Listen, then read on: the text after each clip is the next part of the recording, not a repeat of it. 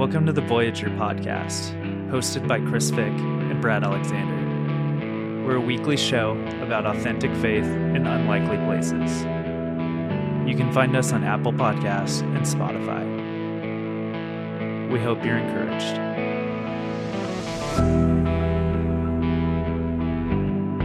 Hello and welcome back to the Voyager podcast. Uh, my name is Chris Fick and I'm here with Brad Alexander. Hello. Yeah.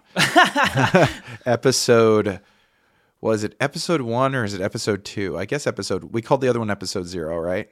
It's Yeah. episode one? Okay. Yeah, it's kind of, yeah. It, first topic. An episode. Uh, and today we are going to be talking about skateboarding. We're going to be talking about the whole skating scene and uh, something near and dear to your heart, Brad. Yes. And something we both have some experience in. I don't have that much experience in it, but I did mess around for a little bit in the 90s. in the 90s was like a golden era of skateboarding because i started skateboarding in 1994 the birdhouse graphics everything was kind of cartoony and fun and like That's what I had. I had a birdhouse, Jeremy Klein, nutrageous uh, graphic, uh, and that was my first like real skateboard with with gr- blue Grind King trucks grind king's a 90s thing and lucky bearings, and uh, and then my friend gave me Swiss bearings, and that was. Yeah. that, that's all that mattered, right? You had to have all the, the right stuff.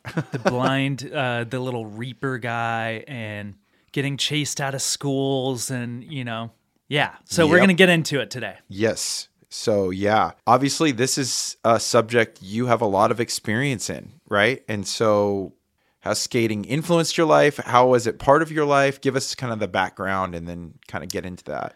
Yeah, so you know, talking about authentic faith, unlikely places, we're journeying through different subcultures, things that are important to us, things that we've seen radical awesome movements in, places we would like to see radical awesome movements in.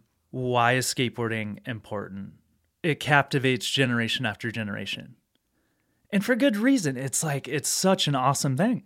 And it's very lifestyle oriented. So it kind of is an identity. So I've had years where like I skate all the time. And then I've had some eras throughout my life where I dropped off for a year or two, or I was preoccupied, not really skating, but I still identified as being a skateboarder. My fashion sense, all these things, it comes from skateboarding. The music I listened to, a lot of it was birthed out of skateboarding. Music and skateboarding kind of go hand in hand. I'll say that. Right. Yeah.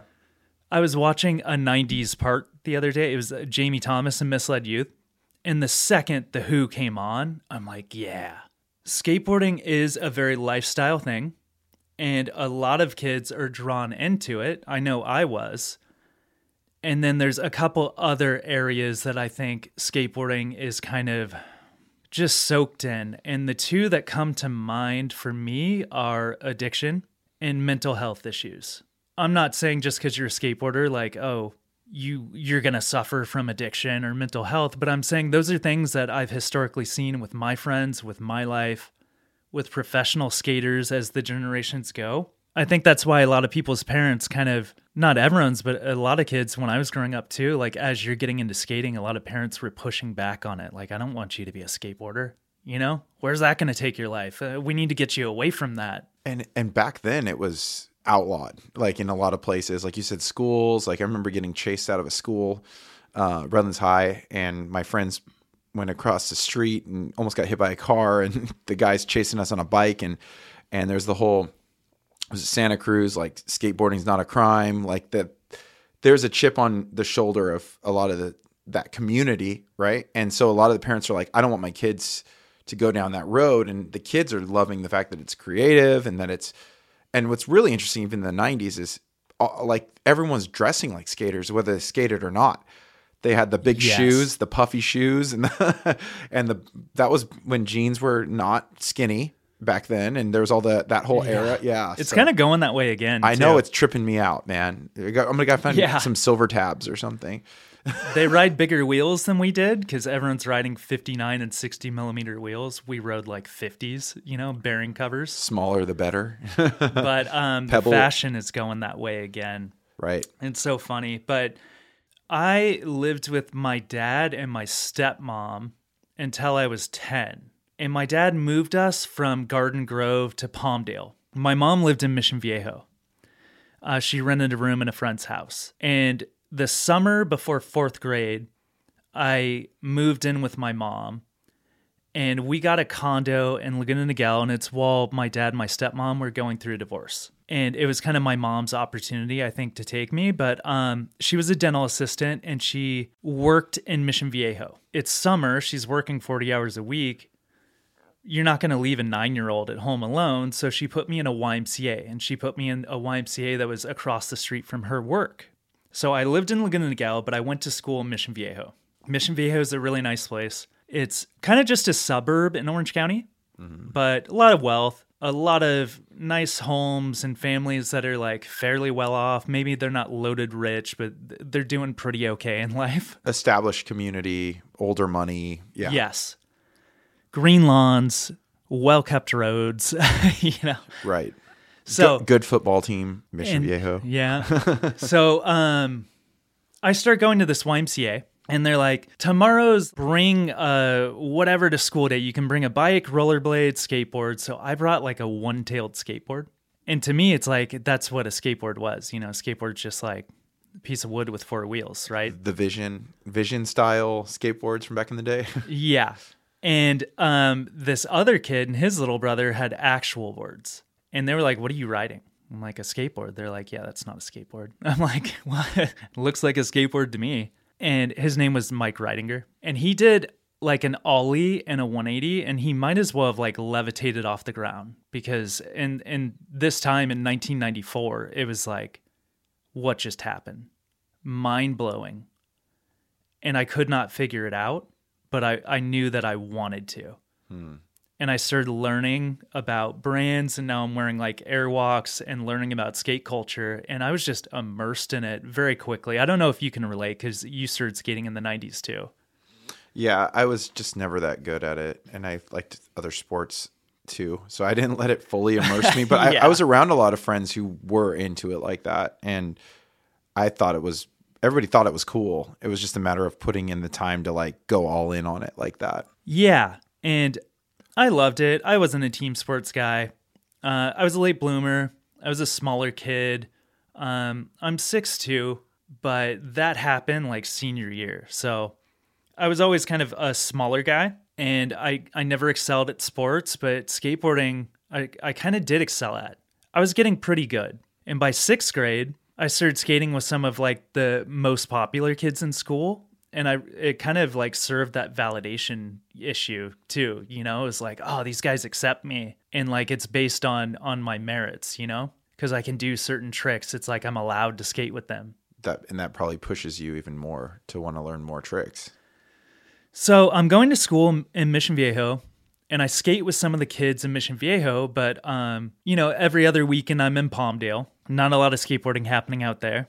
Um, later on they had a skate park, but at that time it was a lot of dirt. So kids like kind of like dirt bikes, BMX, whatever. If I couldn't get a ride to Mission Viejo, I would skate in Laguna Niguel. And there was really only one other kid in my complex that skated, and he was a year older. And he went to Aliso, so when I was in junior high, he was already like in high school, and his friends would come over, and I really looked up to them. And I started skating with them. And I've told this story before, but um, we were skating a spot in the condos. There's a little bank, and we were skating at it, and we could see a guy who had a joint in his hand who looked like he was probably 18 or 19, and he was rolling around over yonder. He disappears, and a cop shows up. So someone had obviously seen this guy rolling around openly, like in broad daylight with the joint, called the cops. The cop comes and he just sees three skater kids. So he probably was told there's a skateboarder with, you know, a joint or whatever. So he sits us on the curb and he's like, Yeah, we got called because, you know, someone had drugs, blah, blah, blah.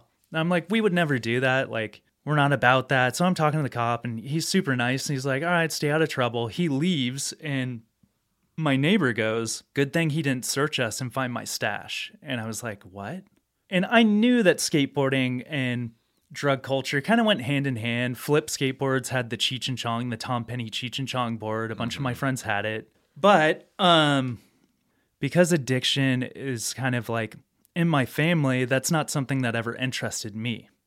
But now I find out the guys I skate with, they're like getting high every day. And his dad was a Vietnam vet who I think was really traumatized. So he would come home from work, pour a glass of scotch, and he'd go in his room and you wouldn't see him again. So this kid really had free rein to just kind of do whatever he wanted, you know? Hmm. I just think he was in a hard circumstance. His mom wasn't in the picture. His dad's an alcoholic and a traumatized veteran. That's probably a hard situation, you know? So um, it gets to the point where I skate with these guys, but then they're always like, okay, we're going to go do our thing. We'll see you later, Brad. So now I'm like the outsider, and I hate being the outsider. I moved around a bunch as a kid. I just hate being left out, you know? So I was like, well, I can come hang out. I start doing that. How long do you think that lasts, right? Right. But I'm just here to watch. I'm just hanging out, right? I don't want to do that. I don't want to do quote unquote drugs. Drugs are bad, right? Like three days in, I'm like, well, I'll just do it once. You got to try it, right? Well, now I'm getting high with them every day. This will sound really stupid to an adult, but in a 13 year old's head, there's always this thing of like, so and so did this trick because they were drunk and high. It was like a superpower to be drunk and high. It made you skate better or something. Mm-hmm. So it was Write like, better oh, songs or it was a badge of honor to be like, oh, I get high now. In freshman year, I turned that around. I've told this story before, but I thought my mom found my stash. I'm waiting for her every day to come bust me, and I'm like, why is she toying with me?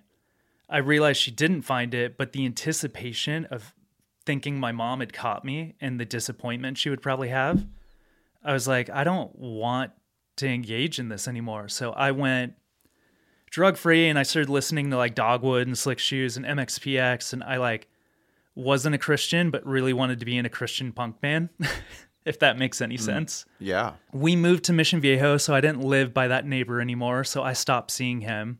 I started going to Capo Valley. I went a different direction altogether. And that that led me into the hardcore scene and different things. But um I guess a lot of the pull from to be part of the drugs was because of not wanting to be left out, right? That's kind of the idea. Yeah, I think skateboarding appeals to a lot of kids who feel like society has rejected them in some way or another. And I won't say that's 100% of the time, Right.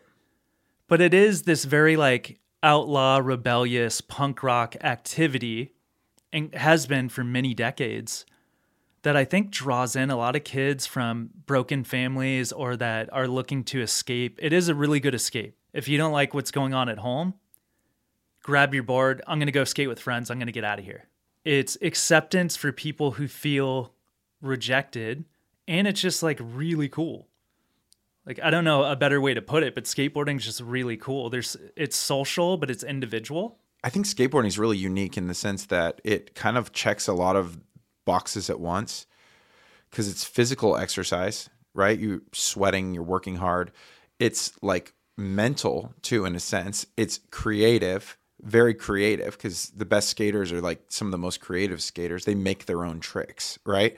And I that that's really cool too. It's social, yet it's individual. So it's kind of like checks a lot of boxes all at once. I can understand the appeal, uh, and it's and it's super challenging. That's the other thing is like not everybody can do it well. You're going to have to a certain amount of um, you know coordination, but also perseverance to kind of s- stick with it, um, which I think is probably a lot of the draw. Because a lot of maybe people who've never been around it at all, they look at it and go, "Who cares? It's like a board with wheels. Like why? how could you let this like take over your life? You know? Yeah, it's a, it's a huge identity though.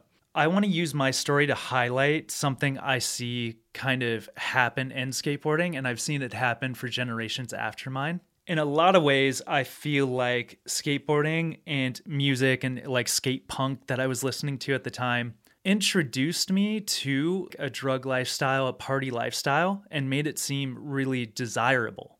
And for me, I kind of needed an escape. I needed somewhere to belong, and I also saw a lot of value in being able to turn it off from time to time. Hmm.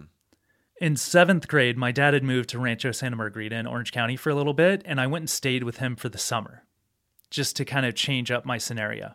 And Ryan Kendrich worked at the local skate shop, but also rode for Darkstar, and he rode for S at the time. Later, he would ride for Globe, but he like was making making it in skateboarding, and you'd see him in 411 videos. And um, I looked up to that guy so much, and he was so kind to me. and I was like 13 and he was probably 18 or 19. And I would just go down to the skate shop every day. I'd hang out there. I'd buy like a dollar fifty hardware that I didn't need just to like pretend like I was in there for a reason, but I just wanted to hang out with Ryan. I went to Huntington Beach Skate Park. He was there, and these guys, the Warner Ave crew, was there. And at the time, these were some of the biggest guys in skateboarding, and they all lived in Huntington and they skated that park all the time. And it was my birthday. You needed a reason to get a ride up there when you didn't drive, right? So my birthday was a good reason. Ryan happened to be there and with all those guys, and he introduced me to all of them. And it was like, oh my God, I'm meeting like my heroes right now, right? Mm. This is like the coolest birthday present ever. Ryan ended up dying of a drug overdose, and all of those guys I met became the Baker team and the videos they started putting out in years to come would show them passed out at parties, would show them sloppy drunk. So you can imagine as an impressionable kid, the role models you've chosen, these people you look up to, seeds start to get planted that these guys all do drugs and they all party really hard. And I want to kind of draw a correlation to like, I didn't know when I was 13, 14 that that was like a problem. But when I was 18 and 19, and I started to revisit those videos and I was skating a lot. Dude, this is like us. Their crew is called the Piss Drunx. It's like, dude, yeah, and we had a, a little skate crew we um we started called Whiskey Town. Anyone who's seen my feet at, at a jacuzzi or like the beach has seen that my my feet say Whiskey Town and I have a skull and crossbones on each foot. One the crossbones are skateboards and the other it's guitars because it was my skate and music friends. And that lifestyle drew me deeper and deeper into all I really cared about was like skating and sedating myself. And I was so lost that I didn't even know I was lost. I want to get to the positives too, because I love skateboarding. There's so many beautiful things about that community. But I also want to draw a correlation when people are like, why, why does it matter if so and so wants to put them drinking in a video or is open about them smoking pot. You don't realize that the seeds that are being planted in that community have pretty direct outcomes. And if you look at skateboarding as a whole, I would say almost everyone I skated with got into to drugs at some point in their life. Very few people didn't. Right. So what's a good solution to a problem like that? Let's get some better role models in that community, right? A lot of people are just trying to figure life out and the importance of good role models you see as you get older and older it's like it means everything to have people that are sowing into your life but sowing positives. They're not showing you like how to get high how to acquire drugs. Yeah we all have blind spots. So like skateboarding is not inherently good or bad. Like it's right. it's just kind of like a microcosm of humans. Like we have the ability to do amazing things and we have the ability to do terrible things. Like we've been, they both have. There's a lot of potential uh, in a sense there, but it's how it's being used is is is the key. And even biblically, a lot of the letters start off, you know, Paul's letters to the churches, and they'll say like, "Hey, you know what? You guys are uh, really good at these things. There's huge advantages here, but here's some stuff that's gonna mess you guys up." Here's some stuff that's going to ruin it for the for like it's gonna they're foundational issues. They're roots that are gonna cause really bad fruit in your life. So for someone that really loves the scene you don't want to get out of it and leave it alone and be like we got to get out of here man. There's some bad stuff happening here.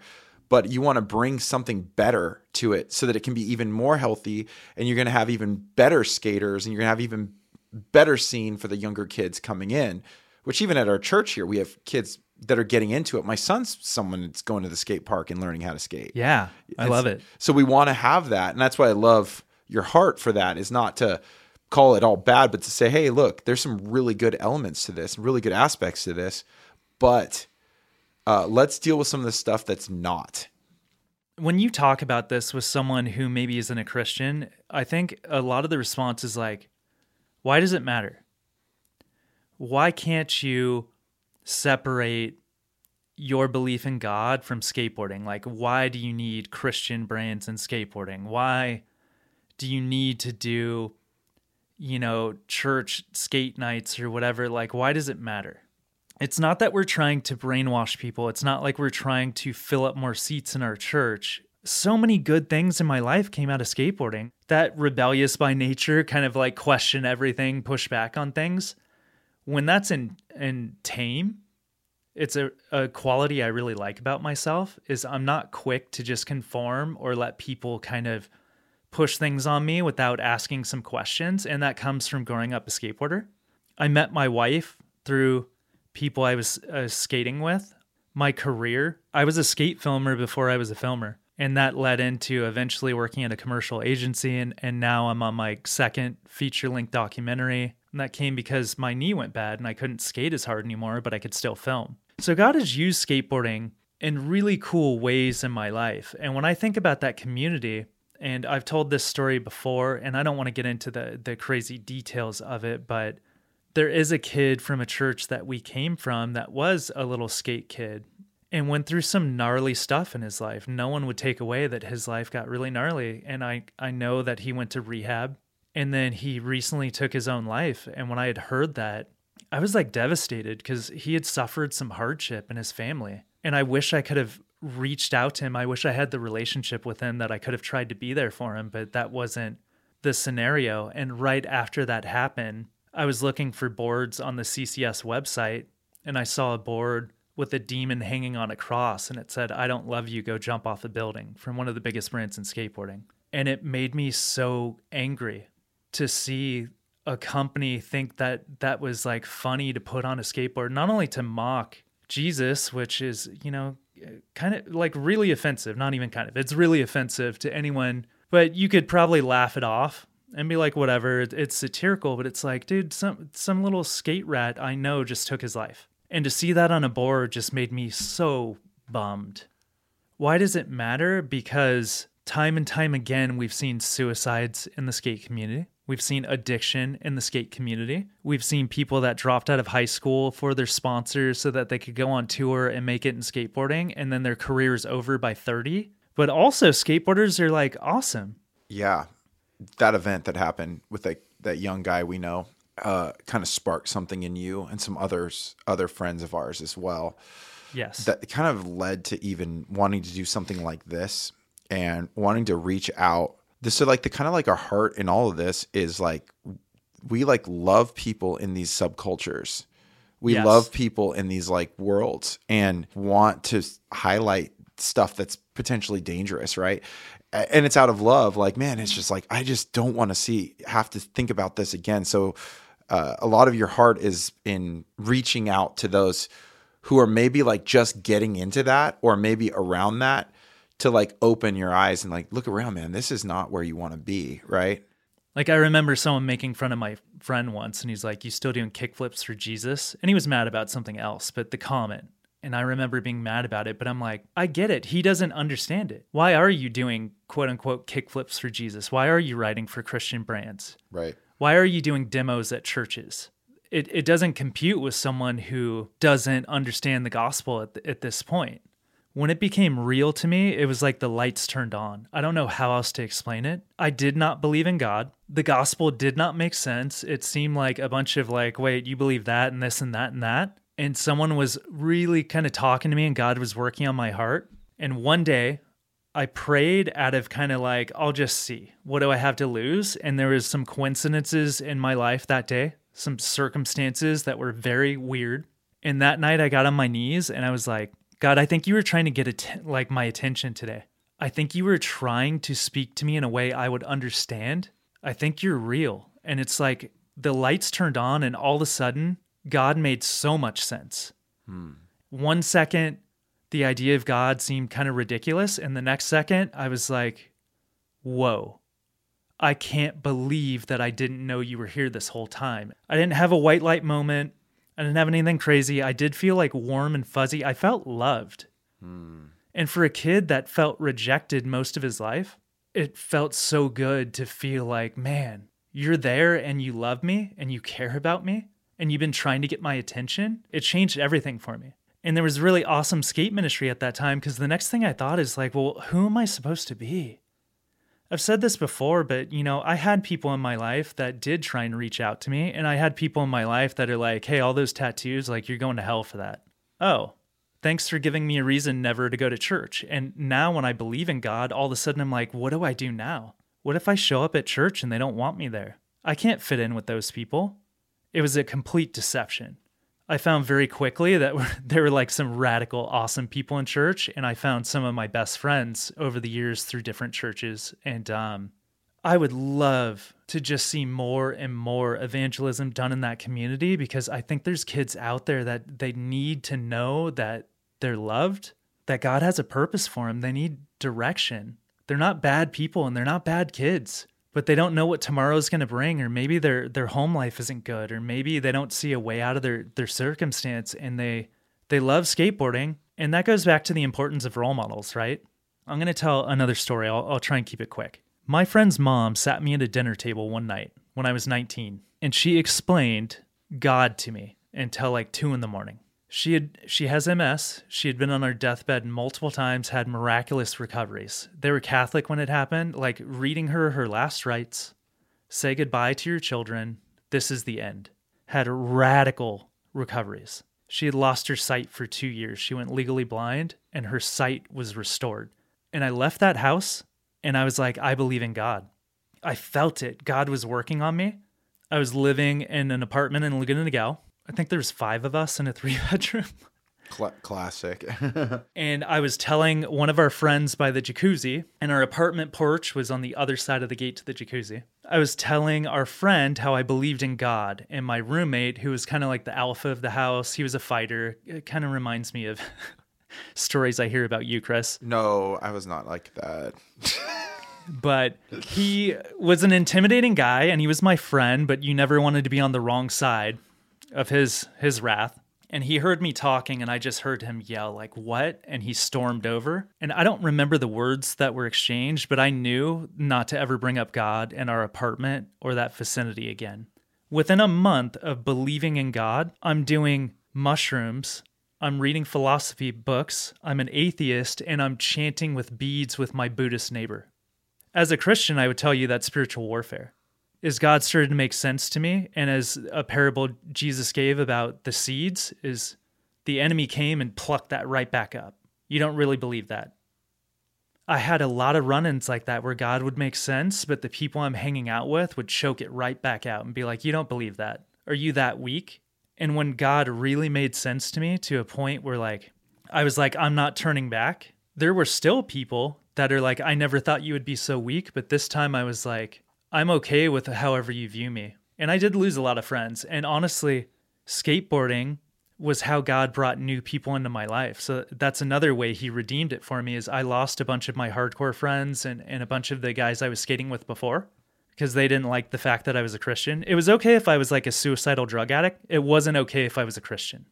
And then I started skating with new people through church and doing skate ministry, completely restored. So that leads to how do we reach this community? I think you really got to meet people where they're at. If you come in super hard and you're like, hey, how you living? You got to stop smoking pot. You got to, you know, you can't live this way, blah, blah. They're going to push you right back out. And if you come in and say everything you're doing is permissible and I'm never going to share my faith, well that's pretty ineffective too. Like if if it's changed your life, how how are you going to keep that to yourself? Going to the skate park, having friends who skate, loving people, but being who you are and meeting them where they're at, understanding where they're at. A lot of times there's reasons they're at that place, but interjecting anytime you can to be a positive influence on their life, right? We all have enough negative influences. We need some positive. We do have kids in this church who are getting into skating, and it's been really cool. How I can sow into their lives is like I'm a filmer, and when I'm f- filming the kids, you can see them just eat it up me filming them lets them know that they're important to me.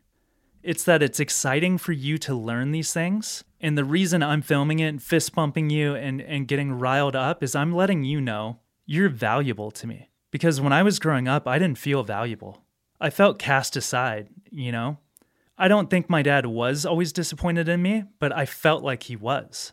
I felt like I never I never lived up to the son he wanted we played guitar together, but he's playing Eric Clapton and blues, and I'm learning Misfits songs and starting a punk band. He he couldn't understand why I want to learn power chords and not like blues notes. He played water polo. He swam. He was always in great shape. His son's not very athletic and wants to skateboard. He sees no value in that. So I don't think it was intentional, but I always felt like I didn't measure up. And when God gave me that value and like I really felt like God pressed on me, like you have so much value to me, how that changed how I operate with these young skate kids is like I want them to know like these things matter because they matter to you. And I want to show up for you so that you know if you're going through something or you feel rejected. But that guy seems to care. Maybe I can talk to him. Maybe he has some insight about this or whatever. I just want that transparency. And I just, I want to spare kids from going through some of the stuff I went through because I don't regret the past, but there's some things I did that it's like, man, a do over could have been nice on that one, right? And and like you said, just spare them from that. Cannon was learning to drop in, and we went to the old Carlsbad Park, and it's the smallest smallest spot to drop in that you Yeah. possibly can. And uh, when he was there, there was these kids or these this guy who's older. He's the best skater there, and he was just ripping, man. He's just having so much fun. And that skate that park's wild and weird, and he just knew how to skate it. And Cannon kept on almost doing it and then not doing it. And then he finally, the guy, the one of the times the guy comes by and he says, "You got it, man. Just go for it. You got it." And then within two more times, Cannon had done it, and he was cheering for him and he was rooting for him. And it's like, man, he like entered into his world. And he didn't come in and say like, "Man, you suck, man. You're new at this. What's wrong with you? What are you doing here?"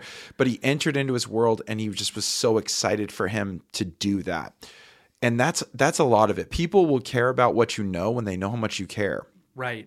and so when you are able to come into people's lives and love on them where they're at man that's, that's such a big deal so it's looking at people with a heart for them um, and actually like looking beyond the circumstances because a lot of times what you get is hard kids who've been through a lot and they're trying to numb out and they're trying to act like they don't care they often care and if you really care about them, they're gonna notice. Uh, one of the things I've noticed, I did youth ministry for years. A lot of the seeds that were sown in those high school years came back around many years later when when Yeah. stuff hit the fan in their life. And then they come to you and they go, I don't know what to do with this. And you go, man, I haven't heard from you in forever. But it's because you cared about them at that place. There was like a mental note and it mattered to them, especially in a vulnerable culture like that, where there's a lot of people that have already kind of like, no, I'm distanced myself from even my family or or those around me or society as a whole. Oh man, how badly do they need to be led because right now what we see or what we've seen especially then is the blind leading the blind. No one no one knows the direction and they're all leading themselves into who knows what. And so as men and women who love the lord and have vision and passion and direction we have an amazing opportunity to to join into the world like Jesus, to learn the language, to be around them, to care about the things they care about, to be able to get through all the hard stuff and the kind of weirdness and all the stuff that you kind of disagree with and rough edges and to love on them exactly where they're at and leave a like lifetime impact. But it's not a thing that you just do to you know be like oh because i did it i'm good but you genuinely care about people and you genuinely don't want to see them go down that road and see you want to see them instead flourish and have a life that's that'll blow their mind something they Yeah. could never see in the future which probably you've experienced like could you expect being here at this point when you were doing drugs and you were you know caught up drinking like No. crazy and all that no it's like god is can do exceedingly abundantly above all that we can ask or imagine people who don't know God or on the journey look at Christians as like, ah, here's all the things you hate, and you're just trying to convert people and win arguments. And it's like, no, nothing transforms the way Jesus transforms. And I, I want people to experience that. When it clicks, dude, I've seen lives radically transformed. And I'm an example of that. And you're an example of that. So, final story. And this one, I, I really want the listener to just hear this. You always hear people like, oh, I should have died eight times or whatever. Um, yes, I have a few of those too. But there's one that really comes to mind. I kind of I just want to highlight the transformation through this story. So it's a little gritty, but I was living in a party apartment in Dana Point, like Laguna Niguel, Dana Point, and it was probably like the worst I'd gotten in like the stuff I was doing. We would skate. I was assisting at a salon. There was a lot of drug use in the salon. Then I would go home. We we partied a lot. It was just a, a crazy atmosphere. And there was one time that for I want to say about 36 hours. It was like a day and a half. I was cycling two different medications that I had bought off. Oddly enough, a straight edge kid that we hung out with that had prescriptions, but he wouldn't take them, so he would just sell them. And he would always come in the house and be like, Brad, buy some pills off me. And I'd be like, okay, sounds great. And I'm getting tips from the salon, so I have cash on me half the time. For a day and a half, I was cycling morphine and Percocet and one was every six hours, one was every four hours. You can imagine after a day of this, I start to lose track of when I took what. This is typical addict behavior too. It's like if if you have it in the house, you can't stop taking it. Why do you need to take both? I don't know. I just need to be that high apparently, right? So I go to Hoagie Bar Michaels for karaoke night. A lot of the guys are in bands at the time. It's a chance to show off. I don't know. We had a ton of fun at those karaoke nights, but I went we used to do karaoke too. Yeah. I went and one of my friends, and you know, I don't think he meant ill intent, but I walked in and he handed me his pitcher of beer. And I said, I can't drink right now. And he's like, Oh, yes, you can. And under my breath, I told him that I'd been taking pills. Even around that crowd, there's still enough shame. I didn't want to announce to the room that like I was taking pills. And he was like, You'll be fine. And that's all I needed to hear. When did he get his medical degree? Exactly. Got it online. So I'm now drinking after taking all these pills. I, I don't have to tell you, listener out there, that these are a lot of bad decisions I've now made at this point. Karaoke has closing call.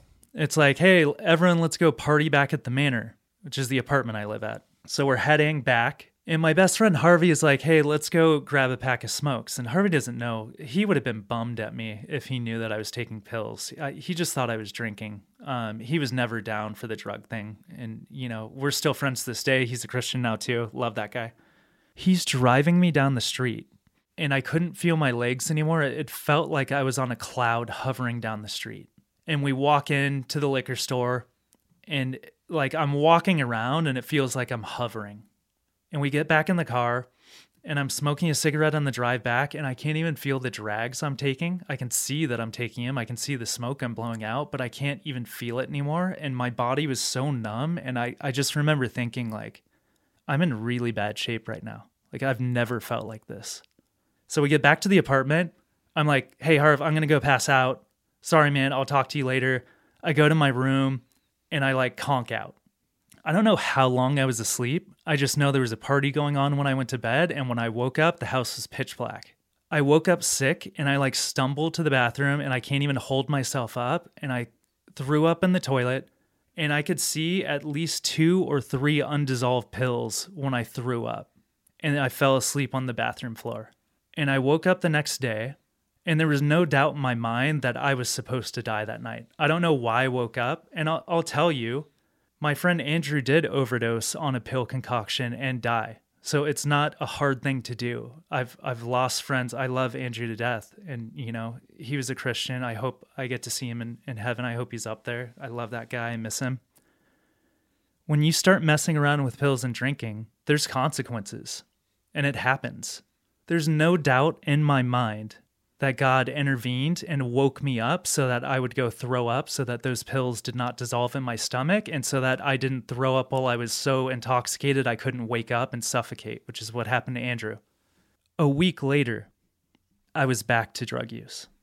Because in my head, it's, oh, I'll never let it go to that level again. I can control it better. I'm, I'm still I'm still able to handle this. And the reason that I didn't stop doing drugs is A, I thought I can control it, and B, my life was not that valuable to me, man. I did not know that I was valuable to anyone. I was on my own. Like it didn't feel like anyone cared about me. I like I knew my family loved me, but not that much, you know? It didn't seem like that much. I'm sure they did, but in my head it was like this is the best it ever gets. A year later, when I gave my life to God And when I confessed Jesus and I said, My life is, is yours, no one had to tell me you're not allowed to do this or that. A lot of people think, like, oh, you got your little rule book and now it's like you can do this, you can't do that. No. When I understood how loved I was and, and I wholeheartedly believe God was real, I was like, I just want to get to know you better. And the drugs and the uppers I was doing, the pills, the drinking, I was like, that seems like a distraction from getting to know you, God. And it's been 15 years. So almost dying did not change my behavior. Yet making a decision to follow God, not, this isn't for everyone. Some people have to go to rehab, some people have to go to detox, but me giving my life to God instantly, I didn't want to do cocaine anymore. I didn't want to do pills anymore. I don't think anything transforms the way God can transform. Wow. And if you don't want to share that with people, it's like I encourage you like start Christian skate brands, do ministry nights at your church, throw out ramps. Like if you're a Christian at a secular company, like have influence in the way that Joseph in Egypt, like Pharaoh wasn't a, a God-seeking man, but because Joseph ends up his second in command, he does radical things for the kingdom of God. Wherever you are at, this stuff is so valuable, man. You were purchased for a price, and God loves you and He loves people, and we get to be His ambassadors. That is the joy of our life to be an ambassador for God. Hmm. And I'm so thankful that He came after me because I could have died on, on that bathroom floor or I could have died in that bedroom that night, and I'm not sitting here. And I don't have a wife and I don't have two kids, and I'm not out there filming the kids at the skate park or making documentaries trying to help people, you know? So I owe it all to God, and I just want to. Yeah think that's like my closing note is just yeah. like not to get too serious, but just like, man, God loves people and he has done so much in my life. And I just want to see him like do stuff in the skate community. But that takes us going into the skate community. Like if you're a skater and God is has set you free and set you on a path, like go back to the skate park, love on kids, meet them where they're at, try and offer advice, be a positive influence. And if you're like maybe one of the younger skaters or skater in general and you're not you're not a Christian, I, I think it's really important for you to know you were you were created in the image of God, Imago Dei. That alone carries value, and so um, a lot of the times people think, especially those who take their own lives, like no one's going to care. The uh, impact of a, a life lost is always infinitely worse. It, it, has way more impact than anyone would ever imagine, and so uh, I think that points to the fact that we were created in the image of God for a purpose. And when that person is gone, there's all of creation seems to feel that. And so, um, if you've never been told you have purpose, you have it. You are here yes. for a reason. Jesus loves you. God loves you. That's why he sent his son to die on the cross for you.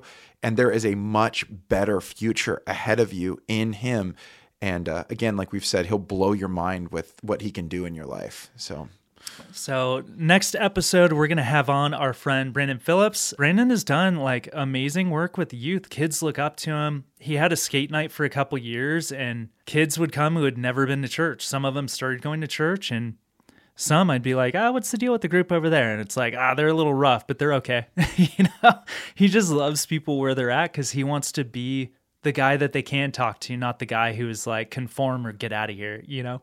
Yeah. Yeah. He's gifted in that way and uh, has made a huge impact. We love him. He's a good friend of ours. Uh, we were all part of the same church together in Orange County. Mm-hmm. Um, and uh, now we're just get to have him on our podcast. And so we uh, hope you join in and join us for that next podcast. You can check out any of our uh, episodes on Apple Podcast and Spotify. And uh, you can also check us out on our new Instagram account. Uh, that's the Voyager Podcast. And you can also reach out to us via email, contact at calvarycarlsbad.com. Uh, thanks for joining with us, and we'll see you next time.